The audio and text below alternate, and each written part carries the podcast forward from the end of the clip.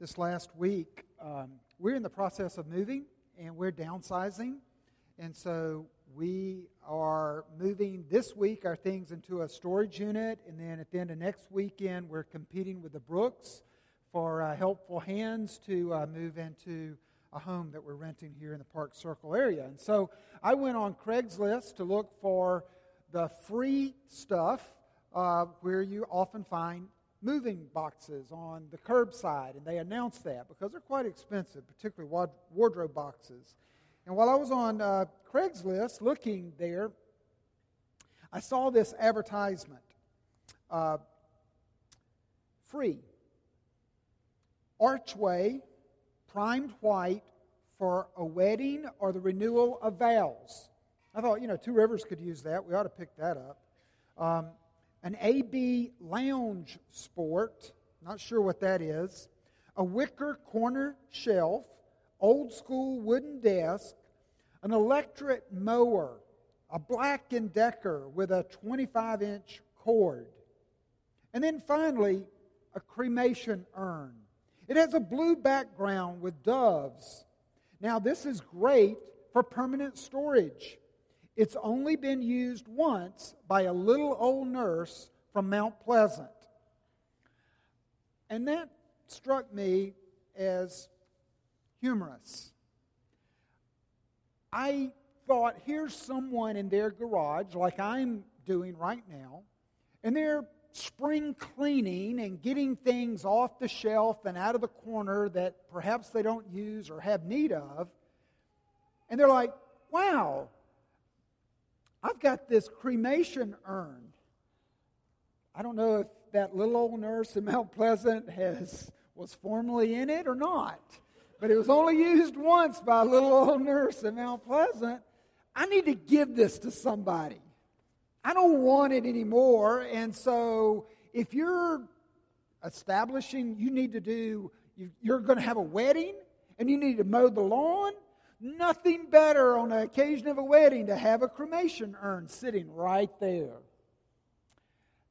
That's what Paul is up against in the Galatian churches. In Turkey, in what is now Turkey, there are a number of churches, three, maybe four churches. They could be as large as, as 100 member or as small as 20 member churches. But these churches have been in, infiltrated by a group known as Judaizers. And in the Judaizers, they're both those who are Jewish Christians, and they're those that are Jewish, but they're not Christians. He calls them in verse 4 false brothers secretly brought in. It's as if they're hired guns, even, that those who are Jewish Christians are willing to even avail themselves of folks that are just Jewish but not Christian in order to bring along with the gospel in its simplicity of Jesus alone to bring in the ceremonial laws of Judaism. And these guys, they don't, they're not simply in Galatia. They follow Paul around wherever he goes. They, they, they crop up in the synagogues when he preaches in the synagogues. They, they come to him in the streets and they create riots. And they follow him wherever he goes. But here in Galatia, he delivers this letter to all of the churches. And he says, We don't want a cremation urn. We don't want the the slavery and the bondage and the, and the, the, the walking death of a cremation urn in our house. In my church and our churches, we want only the wedding arch. We want only to celebrate our union with Christ, and that by grace alone. He sought us, He wooed us, He, he asked for our hand in a, in a relationship like in a marriage. And now He loves us. He has loved us when we were not beautiful. He sought us out and He's put His love upon us. Let's celebrate that and rehearse that every day, but you can keep your cremation urn. This morning, we're going to look in these 10 verses, and I want you to see this. I want you to see that Paul is saying that my gospel, my gospel that I preach, which has come to be labeled as Paul's gospel, my gospel is identical to their gospel. That is, the apostles who are in Jerusalem, those remaining 11 disciples who are known as the influential ones. In verse, we see it down in verse 6, and from those who seem to be influential, those who are even the pillars, you look in verse 9, James, Cephas, who is Peter, John, who seem to be pillars which I find that to be interesting. The word there for pillars doesn't mean like pillars of society. It means it's the same word that's used for the pillars that were in Solomon's temple. Huge, ornate, visible to all, designed by God. So he's saying, first, my gospel is not distorted. They're the ones who are doing the distorting. My gospel is the very same as the apostles' gospel. But, though my message is the same, my method is a bit different. My ministry, my ministry is not identical. My ministry is independent in each of the churches. In other words, my gospel is identical, but my ministry is independent. And I want you to see three things this morning. First of all, I want you to see that in believing and in following and accepting and receiving the gospel, what can be called Paul's gospel, not because he wrote it, not because it's unique with him. In fact, he's saying it's not unique with him. Its origins, as we have seen, is penned by God. I am apostle simply as a messenger, one sent, one called to preach this gospel. It's God's gospel. But it's my gospel by my emphasis. I mean, he is relentless. All through this series, all through six chapters of Galatians, he is relentless, a dog with a bone. He will not let go of this. That's how it comes to be known as Paul's gospel. Man, that's got the mark of Paul, man. Pure gospel. Pure gospel. But Paul's gospel unites us with all Christians. Secondly, Paul's gospel unites us with all cultures. No matter the race, no matter the socioeconomic differences.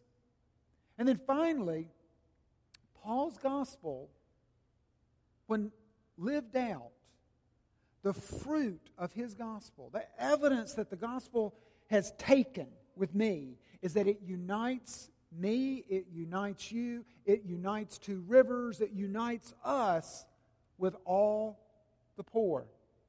So let's look at the scriptures now. First of all, he says in verse 1 that after 14 years he went back to Jerusalem. Now, if you're if you're following the travel log, we've already talked about how in chapter 1 he says, This is what I was before I came to receive the gospel of Jesus Christ, the forgiveness of my sins.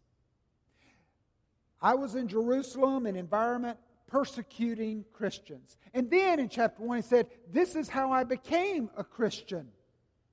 Jesus came to me. I wasn't seeking him. Knocked me off my horse.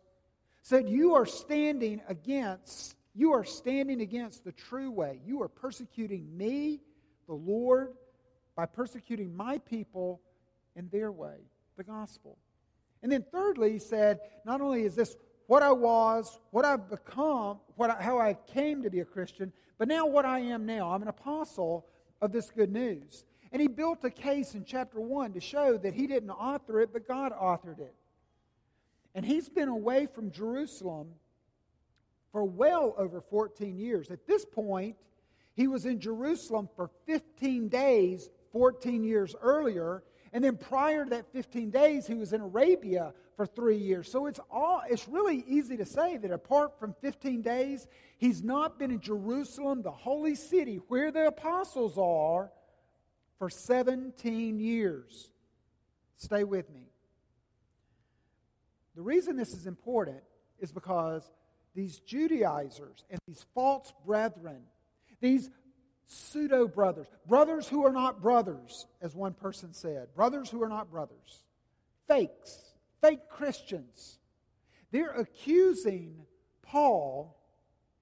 They're saying, Paul, you have been influenced by the apostles, but only by half. And he's saying, I didn't spend enough time to be there with them, to be influenced by them. But also, there's something else going on here.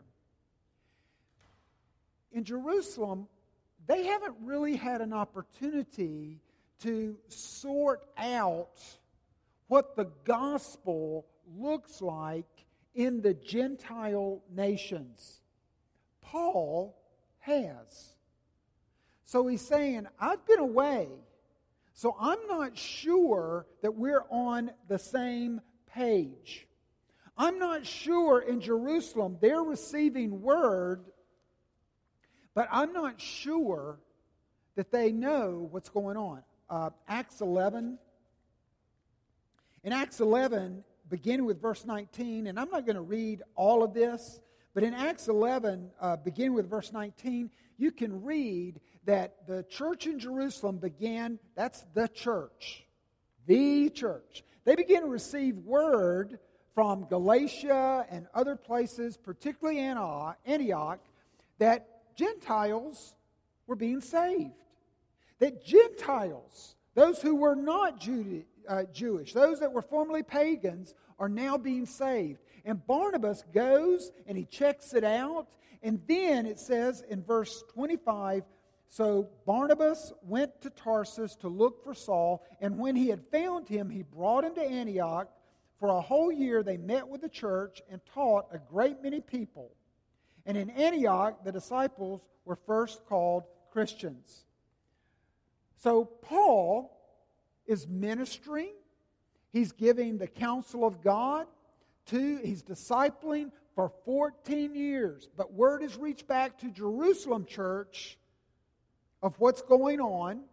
And now he says, we need to go. We've been away. We need to give a testimony. We need to give evidence that this is of God. So he takes Barnabas, who is a Jew, and he is a Levitical Jew. He's of a special priestly tribe of Israel. So he takes Barnabas, a Jewish Christian man, and Titus, who is a Gentile missionary convert out of these churches uncircumcised, ceremonially unclean. And so he's got one on his left and one on his right. And so they take off and they go to Jerusalem. Now, in verse 2, he said, I went up because of a revelation.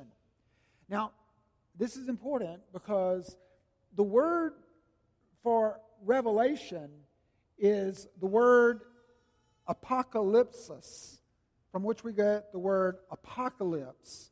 It's used most often for the second return of Christ, where it will be not only visibly seen, but it will communicate in the vision its own interpretation.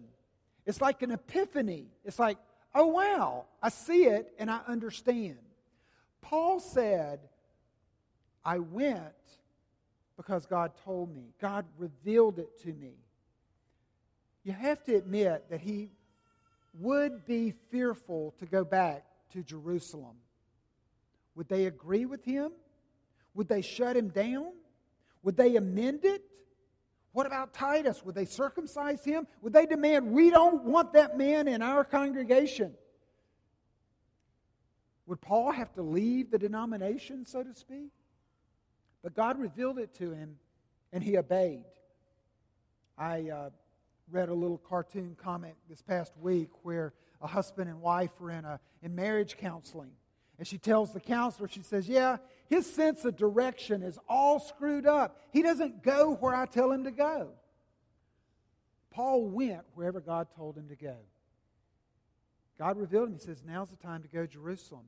In other words, God was saying, and he knew, he understood that it wasn't simply to go to Jerusalem because of a famine. You can read about that over in Acts. We read where in Acts 11, once again. Verse 27. In those days, prophets came down from Jerusalem to Antioch, and one of them, named Agabus, stood up. And what he does is he foretold that there's a great famine and that it's particularly hard in Judea, and he wants them to send relief. In verse 30, so Barnabas and Saul go. But Paul, but God said, that's the occasion to go, but the reason is greater because Christianity, in essence, my pure gospel, is what is at stake. So Paul goes.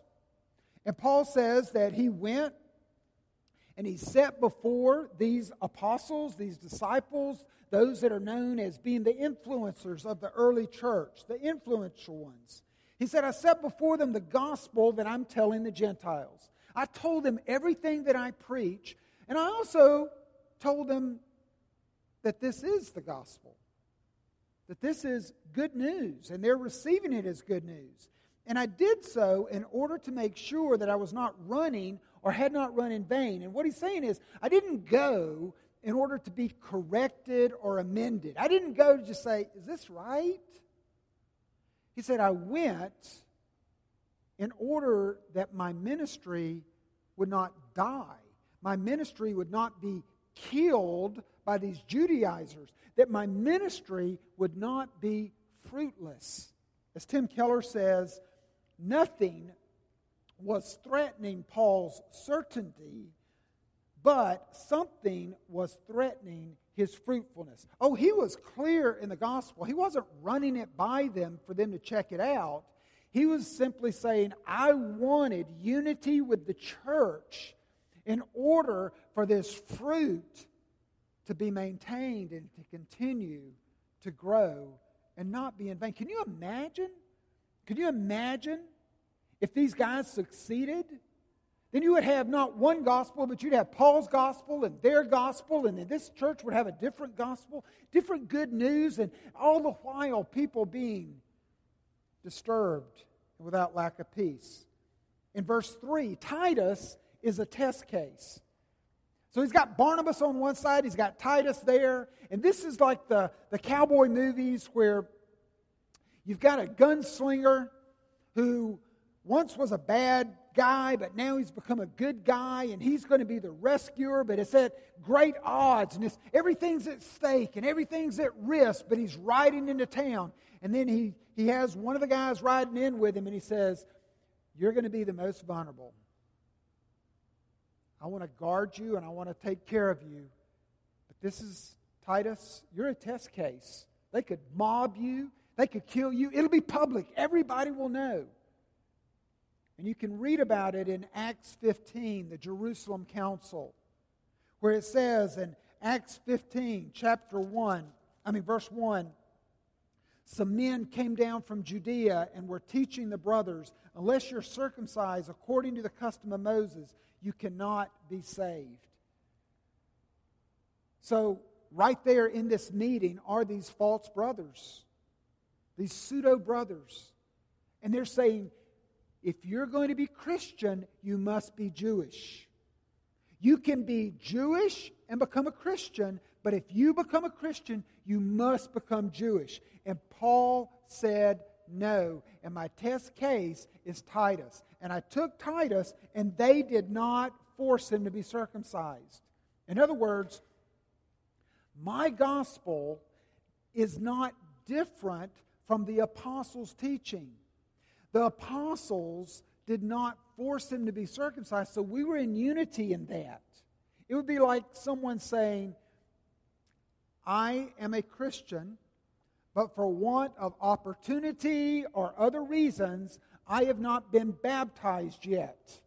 Can I worship with you this morning? And we would say, Yes. We want you to be baptized, but baptism is not salvific, it's not a matter of salvation. It is a matter, after you're saved, of due obedience. But he's saying they welcome Titus. They welcome Titus, and they didn't say, Your uncleanness means you're not saved.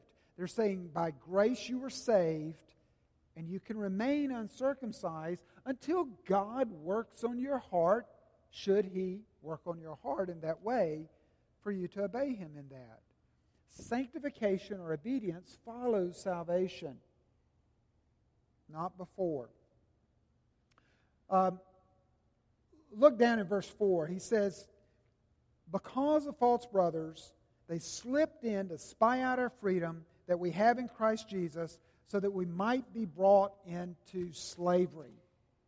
Mark Driscoll tells us in one of his sermons on how to become a legalist, he gives seven ways to become a legalist. Or I might retitle this sermon, Seven Ways That You Can Go From Being a Free Daughter or Son in the Gospel to Becoming a Slave Again. Number one, make rules that are outside of the Bible. To be saved and to be forgiven, you must stop drinking. You must stop smoking. You must be a member of this church. You must wear certain clothes. You must clean your act up and do all of these things before you can be saved. Number two, push yourself to try to keep a bunch of rules. Be a person that really, really obsesses, almost like a, a narcissist about rules. Like every day you just think, I'm, I'm just obsessing about keeping rules. Number three, castigate yourself when you don't keep your rules. You know, beat yourself up. Number four, become proud when you do keep your rules. In fact, why don't you brag about it? Number five, appoint yourself as a judge over other people. Number six, get angry with people who break your rules or have different rules. Begin to create a wall of hostility. We're right, they're wrong, I hate them, and I know that they hate us. And then number seven, beat the losers. You're in competition with every church. And Paul's having none of it. So he says in verse 5 I didn't yield for a minute for a second. I did not give up any ground. I mean, what if they had said, okay, Paul, okay, maybe it's a little much. I mean, these adult males to be circumcised? Ouch. So, tell you what, let's, let's start with just sacrifice an animal. Just have them sacrifice animals. Or better yet, uh, the garments, you know, the locks of hair, the, uh, uh, the, the, the, the, box on the head, the tassels on the gowns. Get them to dress up. Get them to dress right. I mean, these Gentiles, man, they got bangles and, and they got bracelets and they got piercing and, and get them to get rid of all that stuff. And then, along with that, we will declare them to be forgiven. In other words, it's do this plus Jesus equals salvation. And Paul said, I'm, uh-uh, Nothing.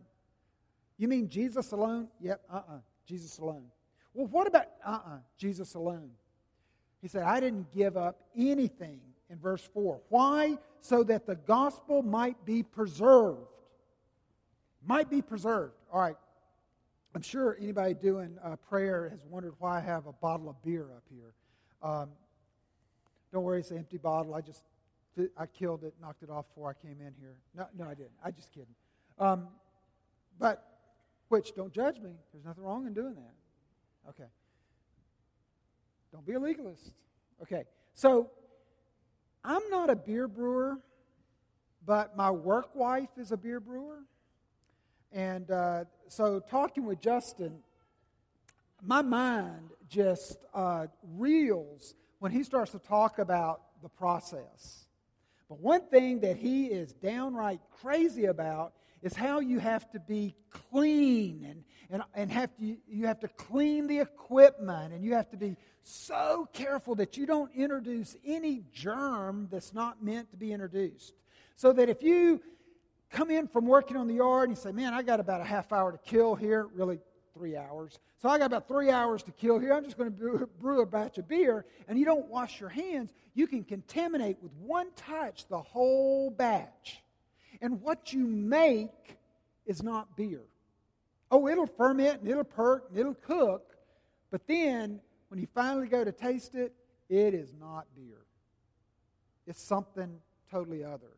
And what Paul is saying, I want to preserve this gospel in all the churches. And if there is one accommodation, if there's one requirement, one little rule, one little command, even in one little church that differs, if it's different than Jesus alone forgives us by grace alone, it contaminates the whole batch, the whole church. Because the gospel alone is what we all have in common. We're different. We're different.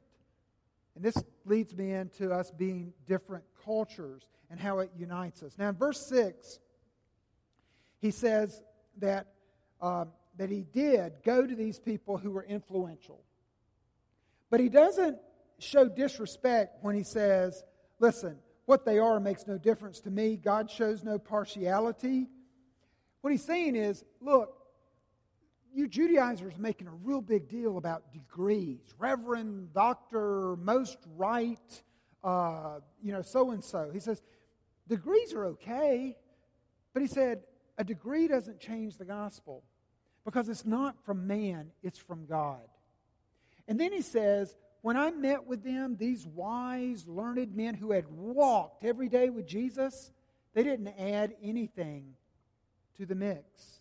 They didn't add anything to the gospel. That's so noteworthy, guys. That is so noteworthy to know that he didn't, he's saying, you know, just like a math course, they didn't add anything to it. So Jesus plus nothing equals my salvation. Only Jesus. Jesus plus nothing. Do you have Jesus? We're not we're not in danger, I think, of excluding Jesus as much as we're in danger of ruining the gospel and preserving something that's not the gospel by addition or subtraction or multiplication. But these influential ones said, Paul's gospel is equal to our gospel. We're not touching it. Even though we're in Jerusalem and we're learning about these Gentile practices, man, I mean, some of these churches now are chandelier swingers. I mean, they are they are like got tongues going out the, you know, in this church and it's breaking out in Corinth. And I mean, you've got wild singing going on. And in Jerusalem, you probably have holy, holy, holy. I mean, it's probably just the candle lighters. I mean, some churches have kneelers, and some churches don't even have pews because they're dancing the whole time. And they're saying, we're, it's different, but we're not adding anything or subtracting anything because the gospel is the, sh- is the same. And there's, there's a, a, a reconciliation that is starting to take place here where Paul can say in Colossians later, in another letter to another church, in verse 16, therefore, in chapter 2, verse 16, therefore let no one pass judgment on you in questions of food and drink or with regard to festival or new moon or Sabbath. These are a shadow of the things to come, but the substance belongs to Christ. Now, I don't have these verses, but it, they're good ones. In chapter 1, verse 19, for in him, and that is Christ, the fullness of God was pleased to dwell, and through him to reconcile. Hang on to that word in your mind.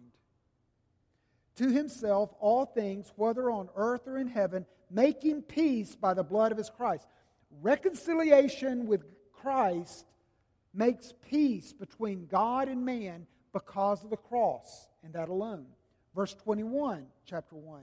And you, who were once alienated and hostile in mind, doing evil deeds, that's not just the Gentiles, that's all of us, unbelievers. He has now reconciled in his body of flesh by his death in order to present you holy and blameless above reproach before him. What's the point?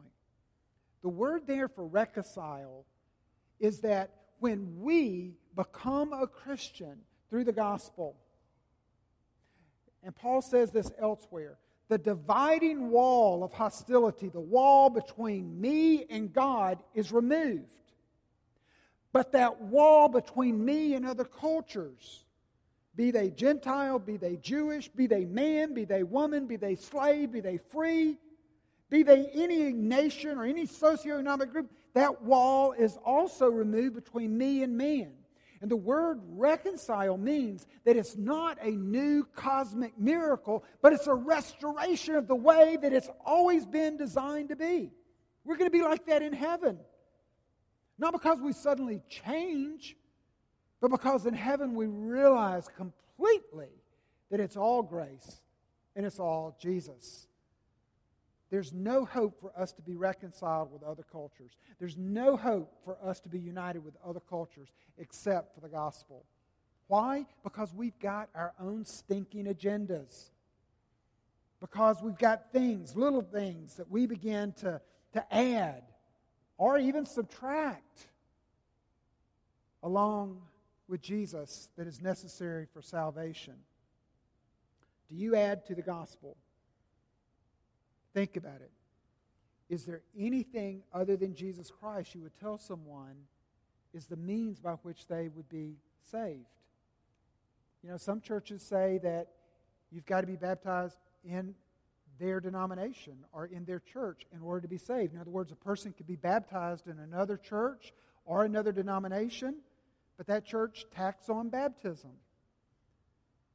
Maybe that church would say, listen, in this church, you say you're a Christian, but in this church, we do not imbibe out. Christians do not.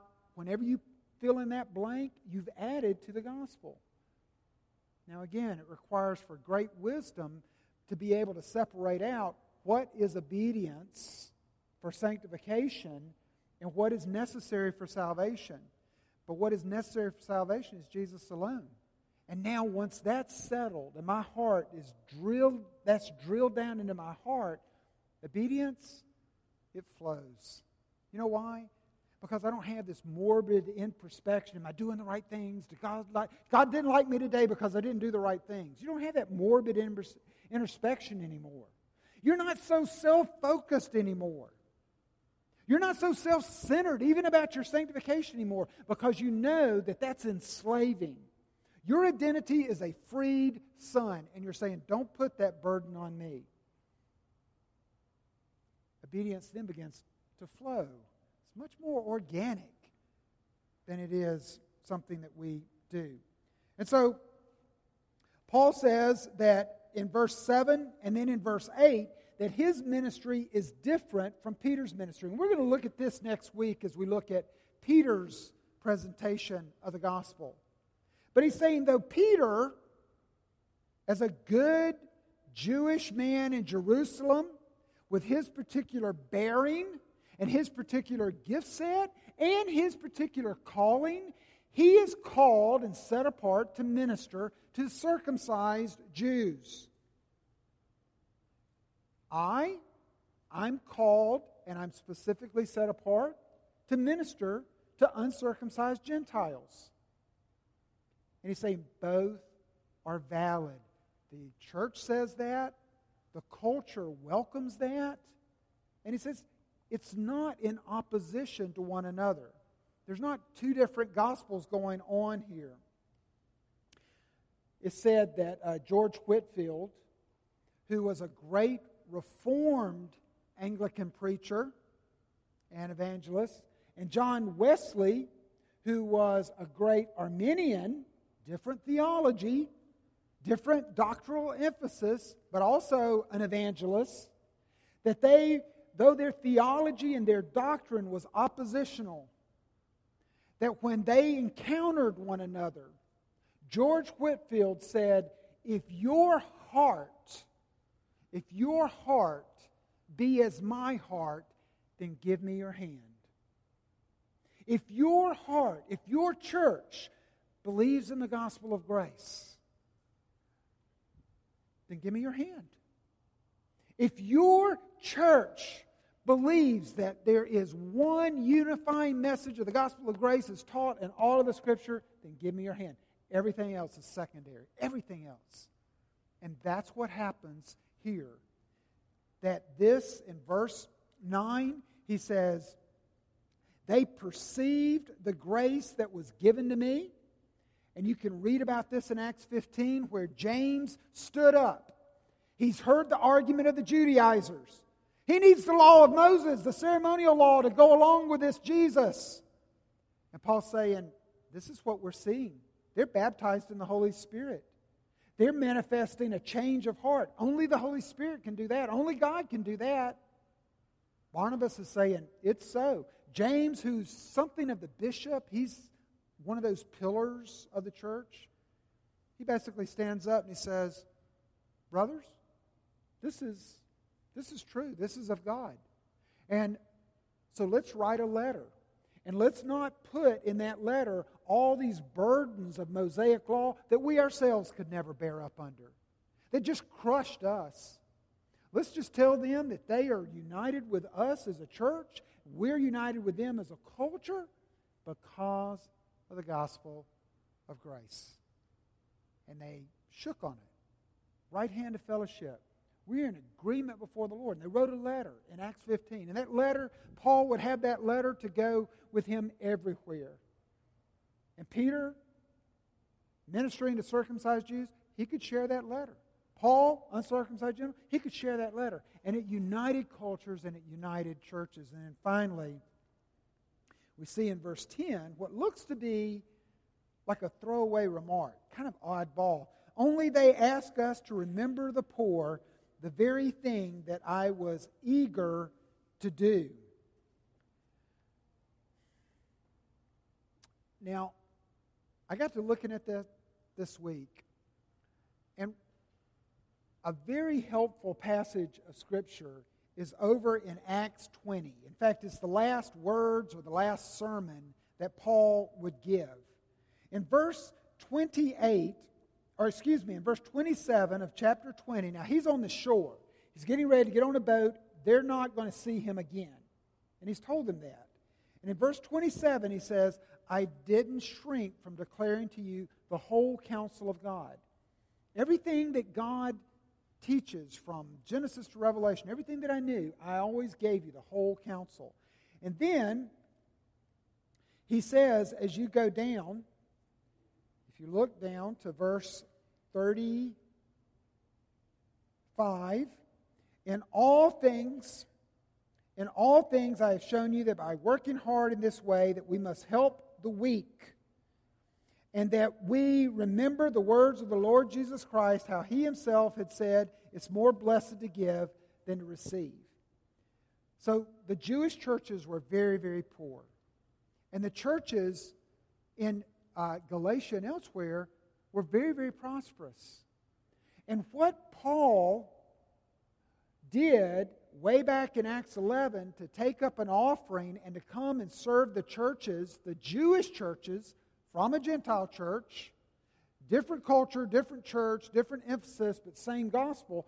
What he did was not simply uh, financial gifts, but it actually was a spiritual gift. It connected them to them. They said, We're going to rejoice when you rejoice, we're going to mourn when you mourn. When you're poor, we're poor.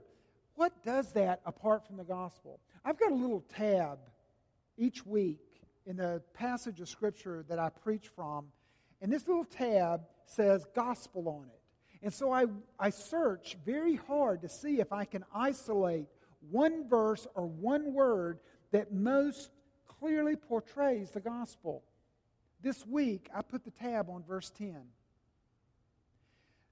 In 2 Corinthians chapter 8, and I would read verses uh, 8 and 9. 2 Corinthians chapter 8, verses 8 and 9. I say this not as a command, but to prove by the earnestness of others that your love also is genuine. In other words, the love that is demonstrated in your actions, to make sure that it's pure, then I want to look for this test. For you know the grace of our Lord Jesus Christ, that though he was rich, yet for your sake he became poor, so that you by his poverty might also become rich. In other words, Paul is saying, you know why you remember the poor? always? Because you always have in mind your own spiritual poverty. Blessed are the poor in spirit, for they shall see God. You're always mindful that God does not show partiality, that God has shown the riches of Christ to every poor man, woman, and child. He has shown it to you. With that poverty in spirit, I'm now made generous. Material goods don't own me anymore. The, the, the wealth that I can get from an affirming compliment, it's not like silver and gold anymore. I have the very love of God, the riches of Christ's grace enriching me, and therefore I spend out of the overflow, both financially as well as spiritually. What does it look like? Think about this to someone you're in relationship with, someone in your neighborhood. If you share with them your faith out of wealth and not your own spiritual poverty, ministering to someone who is spiritually impoverished, it can make you look self righteous. Oh, yes, me and the Lord, we're like this. And look how the Lord has blessed me. And oh, yes, I never miss church and Sunday school and Bible study and community group and my daily quiet time. And I'll pray for you because God hears my prayer. That's all well and good. But what if you, what's more effective is to remember the poor, is that when I approach a poor person, I don't approach them as if I'm superior. I approach them as if I'm either equal or even inferior myself. Think about sharing with a neighbor your own spiritual struggles, your own spiritual poverty, and it will resonate with them. Not simply because you make yourself vulnerable, but because you make yourself real. And Paul says the gospel, the gospel alone can unite me with the poor, or else I feel inferior or superior. But the gospel unites me because I understand poverty. I understand poverty not simply financially, but of spirit. And I understand the wealth that I have now and that I can give to others. So, takeaways. The scripture is filled with takeaways, it's filled with application. But I would tell you this if you have the gospel alone in your hands and you not added anything else to it, then your hand can unite you with other churches. I believe in denominations. Every denomination that pleases the gospel of grace, we can give a hand to. It unites your hand with other cultures that we won't despise them or beg them to change to be like us. We'll welcome them and their diversity.